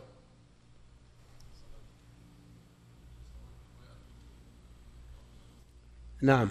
هل يأخذ مصروف السنة كاملة من الزكاة أو يأخذ كل يوم بيومه أو كل شهر بشهره؟ يأخذ قبل ما ينفد عنده؟ فإذا نفد ما عنده صح أن يكون فقيرا؟ ها؟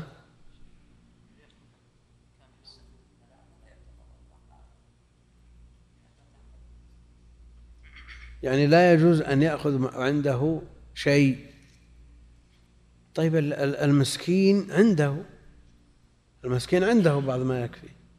يعني شخص صرفه الشهري الذي يكفيه ويكفي عائلته من, من أوساط الناس خمسة آلاف وراتبه ثلاثة آلاف. نقول ما يجوز لك تأخذ برصيدك ريال ها؟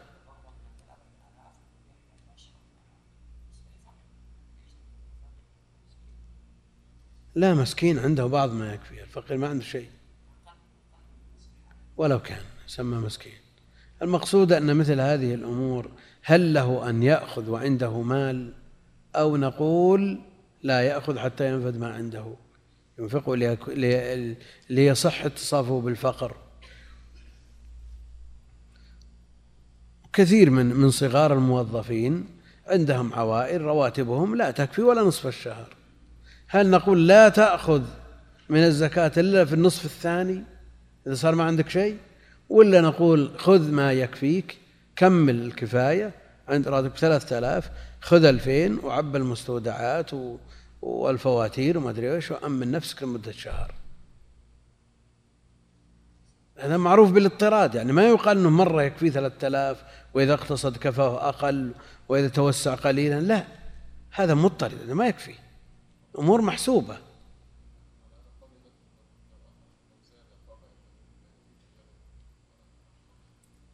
إذا زاد عن النفقة لابد أن يرد. لابد أن يرد القدر الزائد.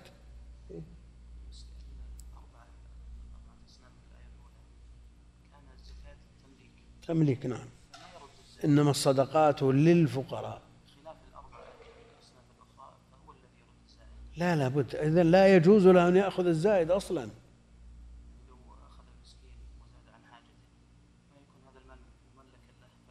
هو لا بد أن يملكه بمعنى أنه آه، لا يأخذ حكم من آه، ينتفع بالمال من غير تملك. لكن إذا ملك لا يجوز له أن يتملك أكثر من من من آه، حاجته. فرق بينها أن الصدقات للفقراء تمليك. ما تقول والله أنا أنا أعرف هذا الفقير أنا ما أسلمه المال لابد أن أسدد دينه لابد أن تملكه إياه وتعطيه إياه ثم بعد ذلك هو يتصرف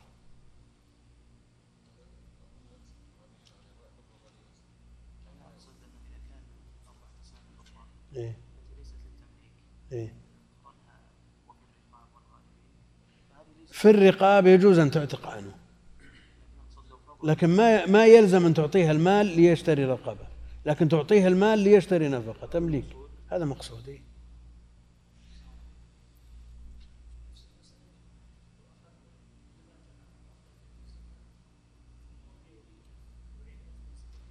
ثم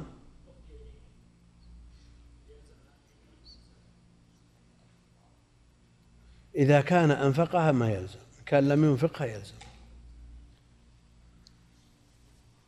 ها؟ النبي عليه الصلاة والسلام يدخر نفقتها فلو فعلها ما في إشكال.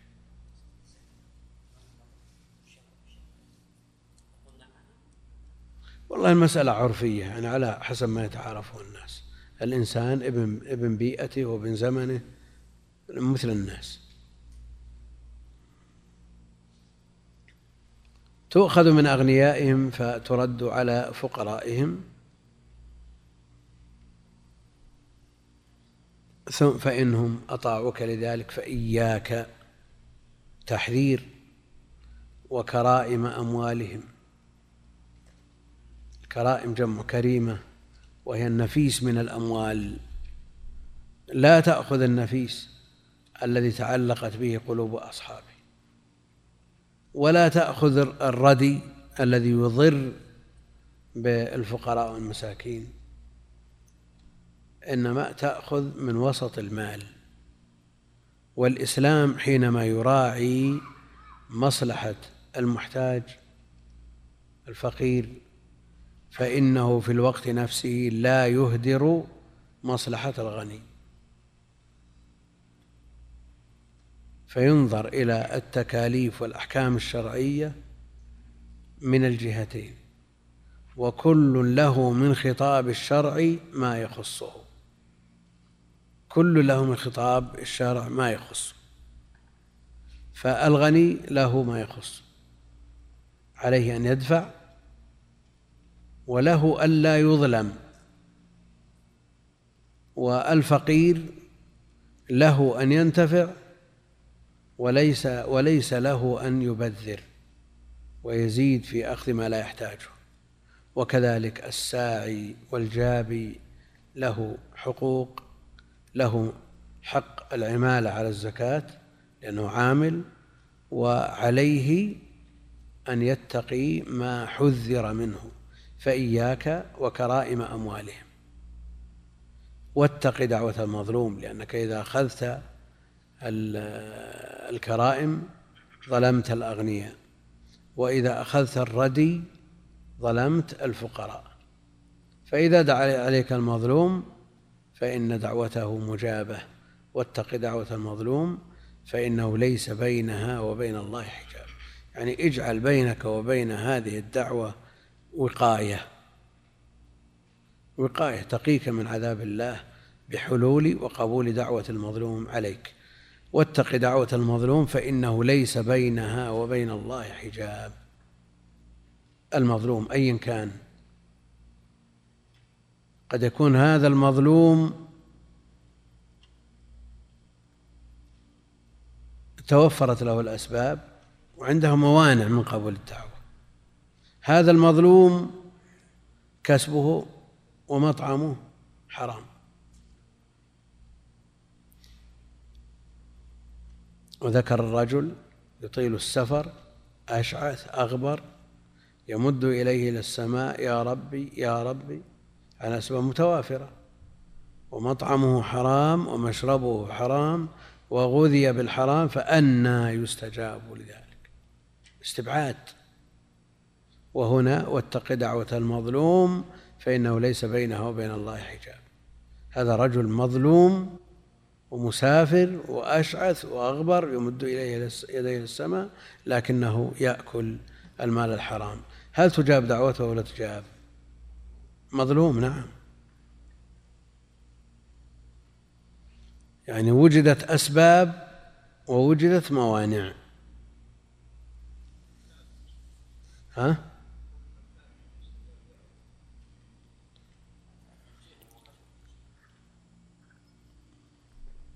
إيش؟ ولا. مظلوم لكن عنده موانع. ما هي بدعوة؟ ما هي بدعوة؟ والذي يقول يا رب يا رب يمكنه مظلوم بعد ما تدري.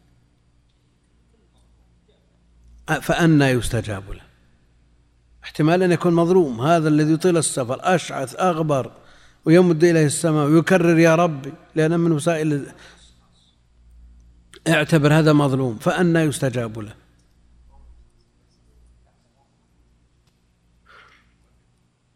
ها؟ ليس ليس هناك ما يمنع من قبوله. حتى لو وجدت الموانع ما دام مظلوما حتى لو وجدت الموانع. فيكون هذا النص مخصص للأحاديث الأخرى التي فيها أن الموانع تمنع من إجابة الدعاء لا سيما ما يتعلق بالمطعم والمشرب. طيب هذا مظلوم ودعا بدعوى فيها قطيعة رحم الذي ظلمه من أرحامه ظلمه أبوه أمه أخوه عمه خاله. قطيعة رحم. أو دعوته فيها إثم ظلمه شخص فدعا عليه بالردة. مثلا لأن النصوص في هذا لا بد أن ينظر إليها مكتملة. يعني يستجاب لأحدكم ما لم يدعو بإثم أو قطيعة رحم. دعا عليه أن يرتد. هذا إثم. دعا بقطيعة رحم. دعا على والده أو على أمه أو على وهو مظلوم في الوقت نفسه. دعا على من ظلمه. هل نقول أن دعوة المظلوم مستجابة على كل حال؟ مهما كانت الموانع ها؟ أيهما اللي يقيد؟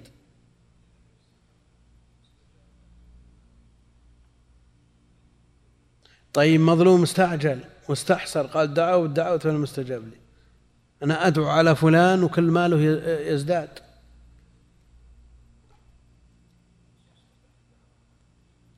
ها؟ لماذا لا نقيد بالظلم هنا بقية النصوص؟ نعم.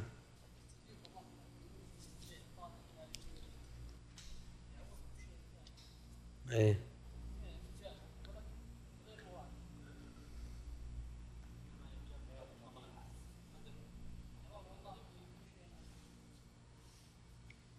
نقول الدعاء له أسباب وله أوقات وله موانع. فنفترض أن هذا المظلوم جاء هذا الجابي للزكاة إلى صاحب إبل فإذا عنده جمل أنفس ما يملك. لو عدلت بقية الإبل به ما عدلته. فقال بناخذه بناخذه الظلمة. فلما ركبه هذا الساعي هذا الجابي رفع يديه استقبل القبلة ورفع يديه يدعو عليه. مع أنه مطعمه حرام ومشربه حرام قد يكون من سرقات وقد يكون من غش من ربا.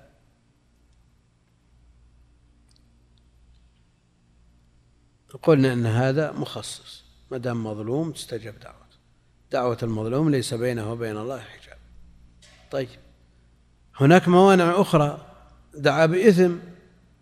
أخذ هذا الجمل النفيس الكريم عند صاحبه.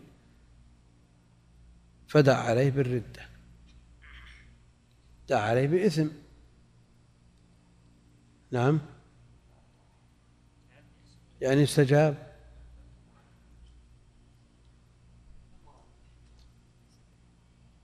مانع مانع ما ما في ما يمنع من قبوله.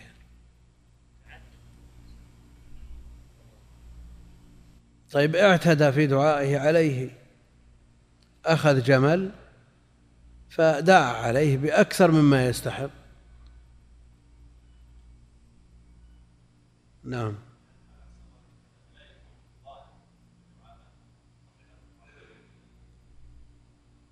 هو ظالم. وهو مظلوم في الوقت نفسه دعا على من ظلمه. لكن هل نقول أنه إذا دعا عليه بأكثر مما يستحق أنه تعدى وهذا من الاعتداء في الدعاء؟ ثم هل الاعتداء يقاوم ليس بينه وبين الله حجاب؟ مثل ما قلنا في المطعم والمشرب. نعم.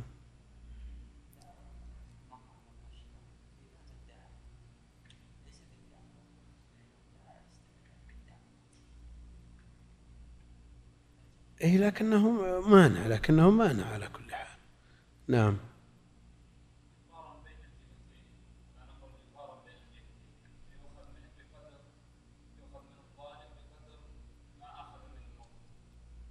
طيب.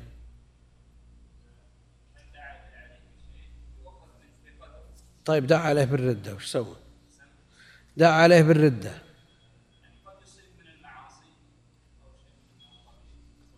حتى لو معصية من المعاصي. يعني دعا بإثم دعا بإثم.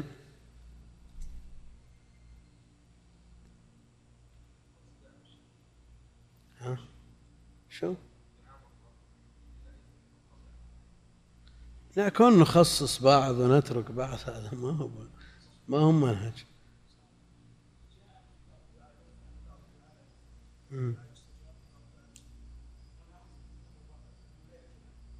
لا أحجب طيب.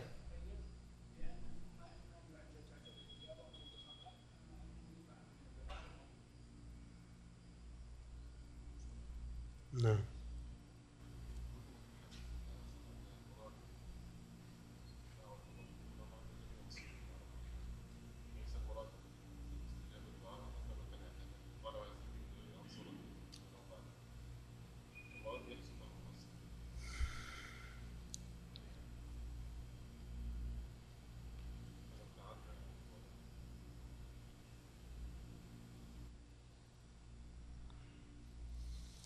في شيء؟ في شيء يا إخوان؟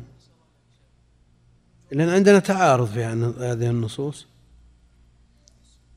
هناك موانع من قبيل الدعاء. المطعم لا شك أن له أثر وهناك أيضا الدعوة بالإثم قطيعة الرحم وغيرها من الموانع. وهنا يقول ليس بينها وبين الله حجاب. مقتضاها قبول الدعوة. على أي حال أو بقدر مظلمته أو ينصر على أي وجه من غير تحديد ولو لم تجب الدعوة بعينها.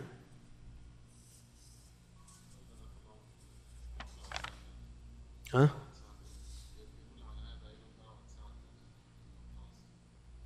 إيه؟ وعرضه للفتن. وتعرض للفتن.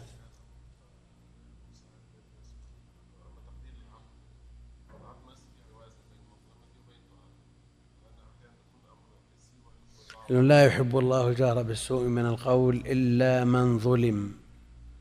ويتفق أهل العلم على أن من ظلم لا يجوز أن يدعو إلا بقدر مظلمته. نعم. إلا بقدر مظلمته. وقالوا في المماطل لي الواجد ظلم يبيح عرضه وعقوبته. العقوبة التعزير والعرض يتحدث به في كل مجلس إنها بقدر مظلمته. يقول مطلني فلان فقط. هذا ما يباح من عرضه نعم.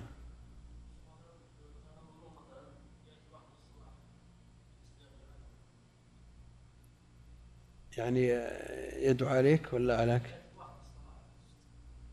لمن ظلمك؟ إيه. لا هو الآن مقرونة بين الظالم الدعوة مقرونة دائرة بين الظالم والمظلوم فقط. لدعوت الأحد للصلاح هذه مسألة خارجة تطبق عليها الشروط والأسباب والموانع. لكن المسألة في دعائك على من ظلمك هذه هي التي ليس بينها وبين الله حجاب. نعم. هذا فضل منك. فضل. نعم.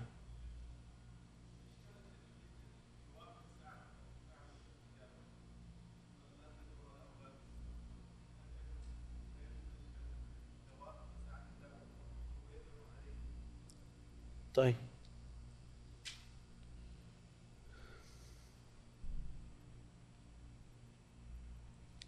ما ينحل الإشكال.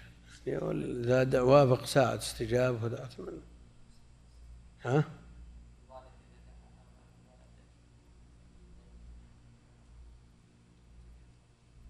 قد تجاب. قد تجاب. يذكرون في في كتب علوم الحديث أن الإمام أحمد ويحيى بن معين وشخص ثالث من الرواة ذهبوا إلى نسيت والله. راء من الرواة وأرادوا اختباره وضبطه فقلبوا عليه بعض الأحاديث فانتبه وغضب وأحسن الظن بالإمام أحمد أما أنت فتفعل كذا لكذا وأما أنت فلا أماتك الله إلا كذا وأنساك كذا. وقال للثالث آه، أماتك الله على غير الإسلام وشيء من هذا؟ كلهم في كتب علوم الحديث أن المدعو عليه أنه استجيبت الدعوة.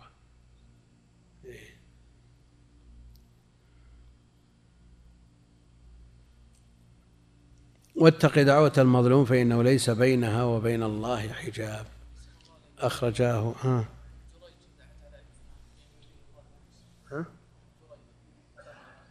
نعم أم جريج لما دعت على ولدها ألا يميته حتى يريه الموسات وأجاب الله دعاءه. ها؟ هذا إثم وقطيعة رحم. كلاهما. ما نبى أعارض أنها أجيبت هي أجيبت على كل حال. كيف؟ كونه والد هذا من أسباب الإجابة وكونها إثم وقطيعة رحم هذا من موانع الإجابة. هل تقاوم المانع مع مع السبب ولا ما تقاوم؟ ما تقاوم. عندنا سبب الظلم. هناك مقاوم للظلم وهي الموانع. هل تقوى هذه الموانع على مقاومة فإنه ليس بينها وبين الله حجاب؟ هذا الذي نبحثه. هذا الذي نبحثه. نقول هناك أسباب وموانع. من أسباب إجابة الدعاء الظلم أن يكون الإنسان مظلوم. أيضا من أسباب إجابة الدعاء إطالة السفر. لأنه مظنة للانكسار والذل والخضوع ورفع اليدين من مظنة الإجابة وتكرار يا رب يا رب يقولون من كرر أربع مرات أو قالوا خمس مرات لا بد أن يجاب. يا رب يا رب دليل تكرارها في آخر آل عمران فاستجاب لهم ربهم. وهذه مجربة عند العلم يقولون مجربة. فهل هذه الأسباب تقاوم بالموانع أو لا؟ هذا الذي نبحثه من أول الأمر.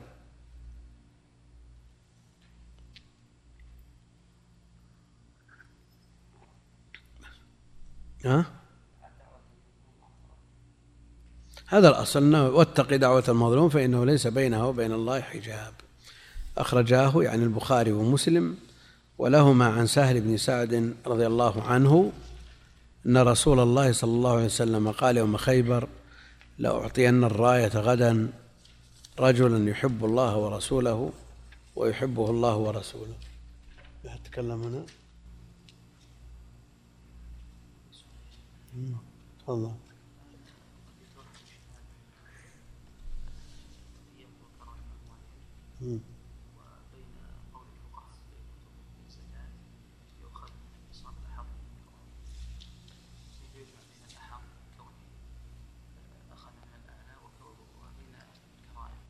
إيه لا يمنع أن يكون آه، أولا التوازن بين الأمرين لكن إذا لم يمكن ما عنده سن واجبة إلا هذه ال ال ال ال التي أفضل من من المطلوب أو دون المطلوب؟ شو هذا. يعني عن وجب عليه حقة. وجب عليه حقة. له حقتان. واحدة بألفين وواحدة بألف. أيما اللي يؤخذ؟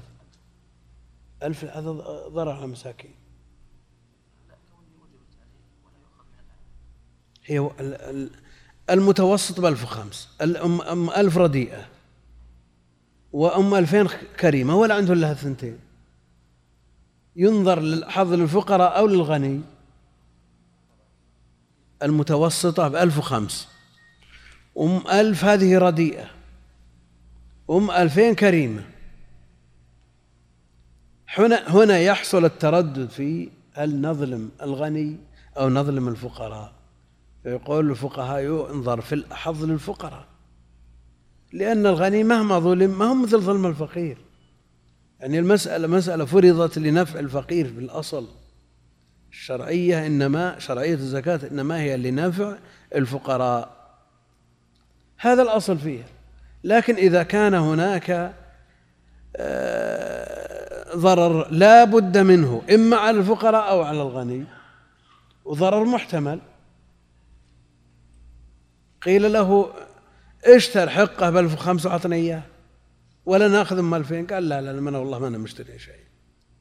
خذ هذه ولا هذه. ننظر لحظ الفقراء وليس معنى هذا أنه حقه آه، من من المزايين اللي تسوى لها 500 ألف 600 ألف؟ وعنده حقة تسوى لها ألف نقول لا نأخذ ذي حظ الفقراء. لا هذه جائحة هذه بالنسبة له. يعني ما ينظر إلى مثل هذا. لكن إذا كان الفرق يسير ينظر في الأحظ للفقراء. وليس في هذا الظلم للغني. الغني خير. قيل له اشتر.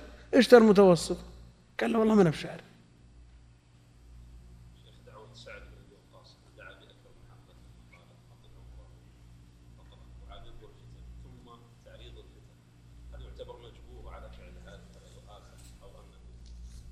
من هو المجبور؟ المعرض المدعو عليه مدعو عليه لكنه بسببه بسبب ما ارتكب.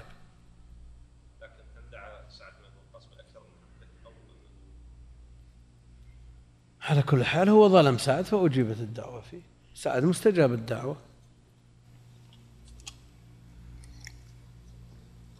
ها؟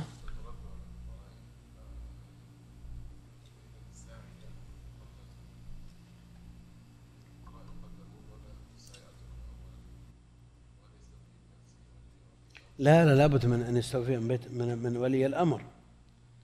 وعلى هذا لا يجوز له أن يتولى هذا بنفسه من غير تفويض من ولي الأمر. وكل شخص من إذا جاء وقت الزكاة ركب سيارته دار على أصحاب الأموال وأخذ زكواتهم ثم أحضرها إلى بيت المال بعد أن يأخذ نصيبه. ولذلك نجد بعض مكاتب الدعوة وبعض أئمة المساجد يفوضون بعض الشباب يجمعون.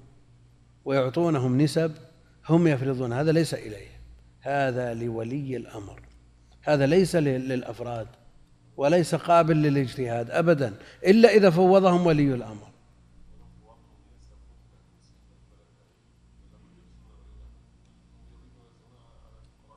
لا عاد يصير عندهم تنظيم آه، وفرع لولي الأمر في كل جهة يتولى هذه الأمور هذا الأصل لكن ليس لأحد أن يفتات على ولي الأمر في هذه الأمور ولا صارت فوضى؟ من الذي يقدر آه، نصيب آه، عامل الزكاة؟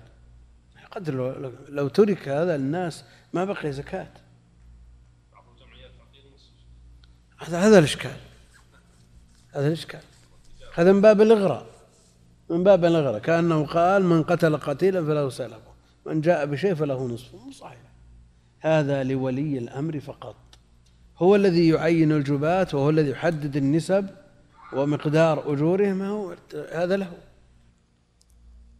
صلى الله عليك بالنسبة لصاحب المال لو أعطى من يتولى توزيعها على الفقراء. يعطيه من ماله. لا لا ما هو من الزكاة. لا لا لا. لا يعطيه من ماله أجرة لأنه ريحه. بدلا من أن يفرق أمواله فأعطى أناس يفرقونها بالأجرة. وإلا الأصل أنه هو الذي يؤديها ويتحمل تبعاتها. ولا يكونون داخلين ضمن العاملين عليها. لا لا لا العامل إنما يعين من ولي الأمر. يعين من ولي الأمر. حتى بعد لو قال فقير اجمع لي. اجمع لي أنا مدين بمئة ألف وأعطيك عشرة آلاف. يملك؟ ما يملك. في الحديث السابق اقتصر على ذكر الشهادتين والصلاة والزكاة. وما ذكر الصيام وهو مشروع. وهو مفروض في السنة الثانية من الهجرة قبل حديث معاذ بثمان سنوات. والحج آخر ما قيل في فرض سنة تسع يعني قبل بعث معاذ. والنبي عليه الصلاة والسلام سنة حج سنة عشر وقدم إليه أبو موسى من اليمن وقد أهل بما أهل به النبي صلى الله عليه وسلم. بما أهللت؟ أهللت بما أهل به النبي صلى الله عليه وسلم. فسأله هل سقت الهدي؟ قال لا. قال اجعلها عمرة. بخلاف علي رضي الله عنه لما جاء وقد أهل بما أهل به النبي عليه الصلاة والسلام وقد ساق الهدي استمر قارنا كفعل النبي عليه الصلاة والسلام. المقصود أن الحج قد فرض والصيام قد فرض ولم يذكر في هذا الحديث.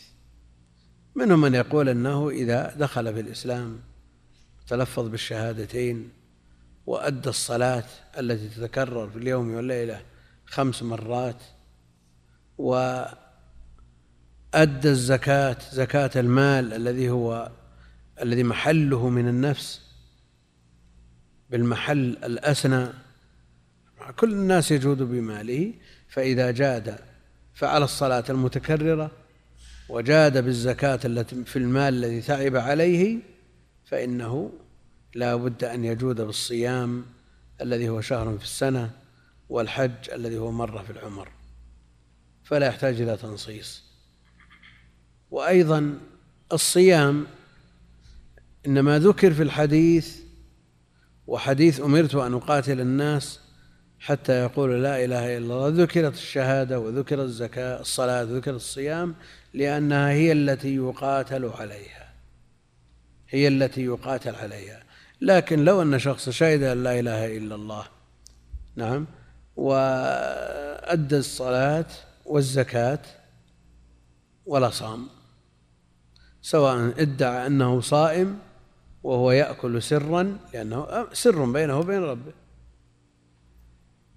الصيام سر بين العبد وبين ربه. ولا حج. هل يقاتل على ذلك؟ يقاتل إذا ما صام ولا حج؟ لا يقاتل. إنما ذكر في هذا الحديث والحديث الثاني أمرت أن أقاتل الناس إنما ذكرت لأنها يقاتل عليها. يقاتل عليها وما عداها لا يقاتل عليه. نعم.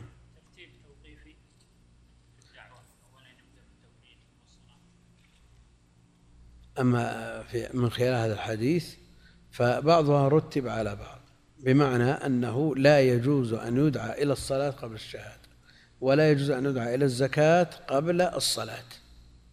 لا بد من هذا الترتيب. ها؟ في بلاد المسلمين في وقتنا يدعى أو يركز على ما يخل به. تركيز على ما يخل به. ولذلك لو أسلم آه، أحد من أهل الديانات السابقة إنما يركز مع نطقه بالشهادة على ما أبرز ما كفر به. النصراني يؤكد على أن مو أن عيسى عبد الله ورسوله لابد أن نعترف بهذا مع الشهادة. يعني لو أسلم نصراني هنا وقال أشهد أن لا إله إلا الله وأشهد أن محمدا رسول الله لا بد أن يقال واشهد أن عيسى عبد الله ورسوله. اشهد بأن عيسى عبد الله ورسوله. قد يقول قائل أن لا إله إلا الله تبطل دعوى آه، إلهية عيسى عليه السلام التي يزعمها النصارى. نقول لا بد من التنصيص لا بد من التنصيص لأنه وجد في أهل الكتاب من لا يعرف معنى لا إله إلا الله. وجد في أهل الكتاب من لا يعرف وسيأتي في المسائل أن من أهل الكتاب من لا يعرف معنى لا إله إلا الله. نعم. فإن تابوا وأقاموا الصلاة وآتوا الزكاة فخلوا سبيلهم. هذا في أهل الكتاب ولا في المشركين؟ في المشركين. لا لا نفسه. فإن تابوا وأقاموا الصلاة وآتوا الزكاة فخلوا سبيلهم. وفي الآية الأخرى فإخوانكم في الدين. لا بد من هذا. نعم. كيف؟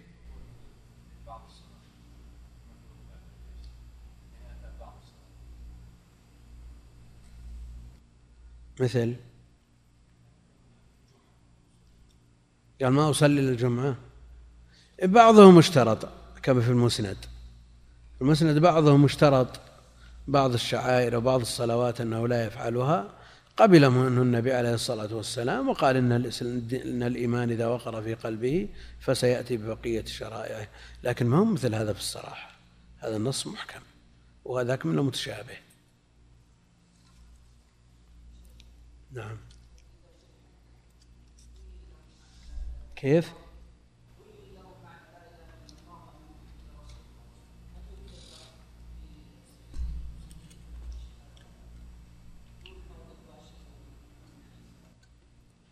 على كل حال إذا التزم فهم معناها والتزم مقتضاها فمن مقتضاها أن يشهد أن عيسى عبد الله ورسوله. لا بد الأمور التي يشك في قبوله لها لا بد أن يركز عليها.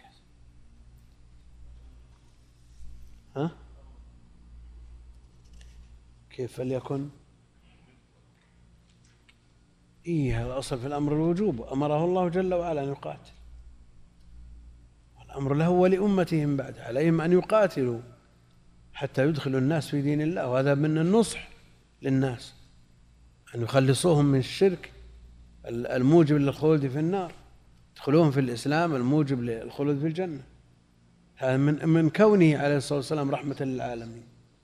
ولو ترتب على ذلك ما ترتب من قتل وأسر واسترقاق لكن ليس الأصل ليس الأصل في الجهاد التسلط على العباد والاستيلاء على أموالهم وبلدانهم أبدا. هذه طريقة الأعداء. هم الذين يقاتلون من أجل المال ومن أجل التسلط على الناس ومن أجل إذلال الناس وإخضاعهم أبدا. هذا ما عرف في تاريخ المسلمين. أنهم فتحوا البلدان من أجل آه، حصول آه، ما يترتب على ذلك من أمر الدنيا. إنما المعروف أنهم من أجل هداية الخلق. ولذلك لو بادروا بالإسلام ما قاتلوا. الله يعينكم ويوفقكم. اللهم صل على محمد.